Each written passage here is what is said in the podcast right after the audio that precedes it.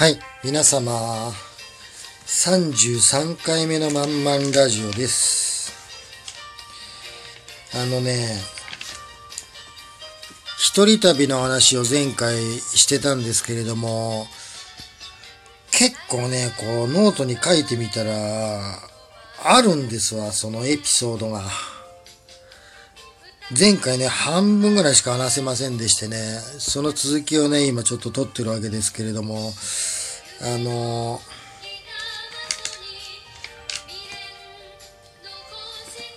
京都でね、おたけさんを間近に見た後にね、そのままの流れで今度、宝塚にね、あの宝塚歌劇団の舞台を見に行ったわけですけれども、ちょうどね、その、公演が、僕平日行ったんですけれども、ちょうど公演やってまして、いつからいつまでっていうそのね、あれが、それでね、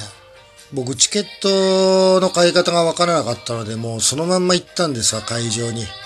で、午前の部と午後の部とね、やっぱ分かれてて、その自由席でね、たまたま、それも数がないんですわ。もうね、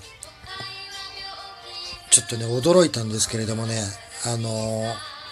熱狂的なおばさまファンたちがね、ものすごいいるんですわ。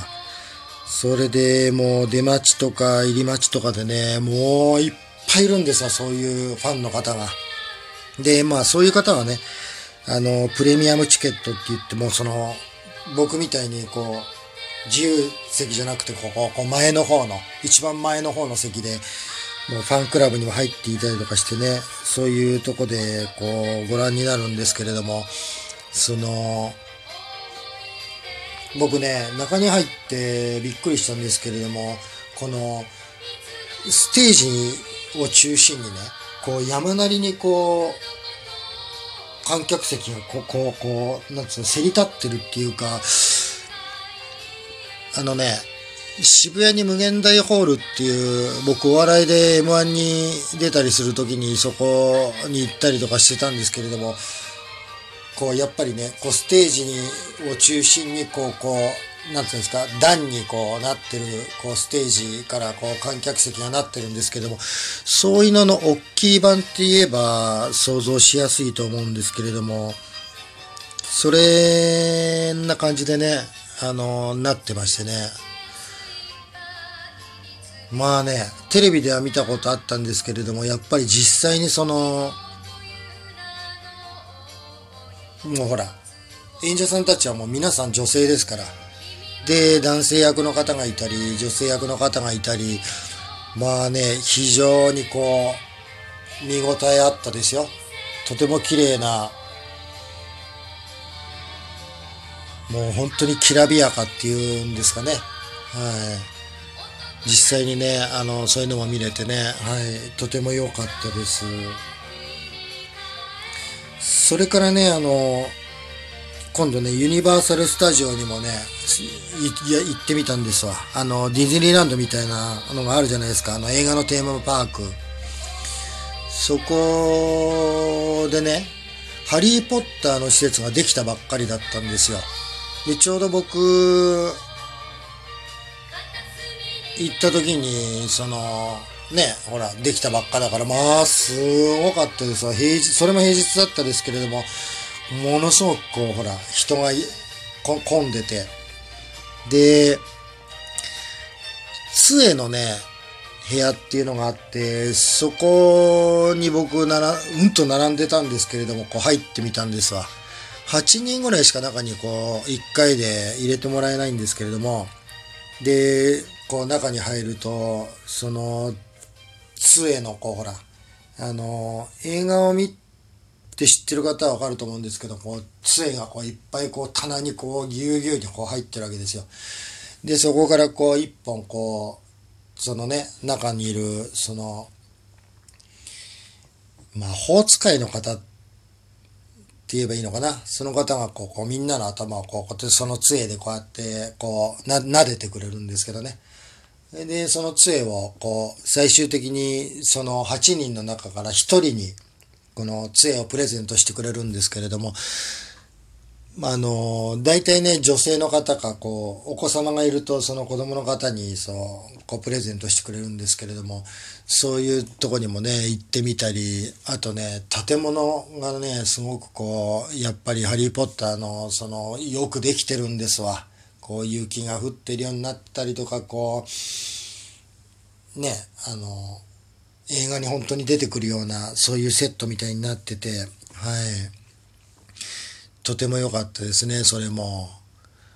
あとは、僕、たい焼きさんとネタでほら、ターミネーターとかもやったりするんですけれども、そういうのの施設もあったりとか、あと、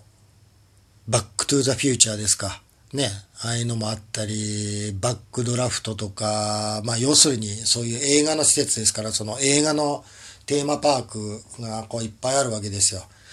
で、そういうところもね、あの、なんかうんと広かったですけれども、結局なんだかんだでそこにもう丸一日いたんですよね。はい。そんな感じで、それでその後ね、鈴鹿サーキット、僕地元で走り屋をほらやってたんですけれども、そんなようなのもあったりでね、サーキット行ってみたくって、鈴鹿サーキットにも行ってみたりして、特にね、あの、レースをやってたりとか、そういうイベントはなかったんですけれども、このスポーツ倉庫にほら来てる車がね、いるので、そういうのを見たりして、中にね、遊園地もあったりとかするので、そういうとこにも行ってみたり、そんな感じでね、まあ、あっちこっち走ってはどこかにより眠くなったら、そのまんま車の中で寝て、お腹が空いたら、そのまんま、その辺にある定食屋さんによってご飯を食べたりとかして、そんなんでね、あの、繰り返しながら、出雲のね、島根た、あの、島根の、なんだ、出雲大社にね、あの、向かったわけですけれども、ところがね、途中でね、車がね、調子悪くなっちゃって、これ、ちょっと困ったんですけれども、あの、運悪くね、夜のね、22時ぐらいでね、車屋さんがやってなくって、それで、修理をね、見てもらえるのに朝までね、コンビニの駐車場で、こう、夜明かしして、で、朝一で、近くのね、修理工場で車を直してもらったりとかっていう、そういうハプニングがあったんですけれども、たまたまね、部品がこう、ちょうどあったのでね、あの、大事には至らなかったんですけれども、そんなね、トラブルに遭いながら、なんとかね、無事に、その、出雲までたどり着いたんですけれども、何をお参りしましたかね？確かね、これからのね、自分の仕事や生活のこととか、健康面やね、自分のほら、新しいスタートのことをね、お参りして、で、名物のせいろそばをね、その三段になってるせいろそばっていうのがあるんですけども、それを食べたりして、はい、お参りして、でね、帰りはね、割とどこにも寄らずにね、もうそのまんま、こうほら、車も調子悪くなっちゃったのが気になったので、様子を見ながらね、あの、三重の伊勢神宮まで行くように、こう、ゆっくり帰ってきたんですけれども、でね、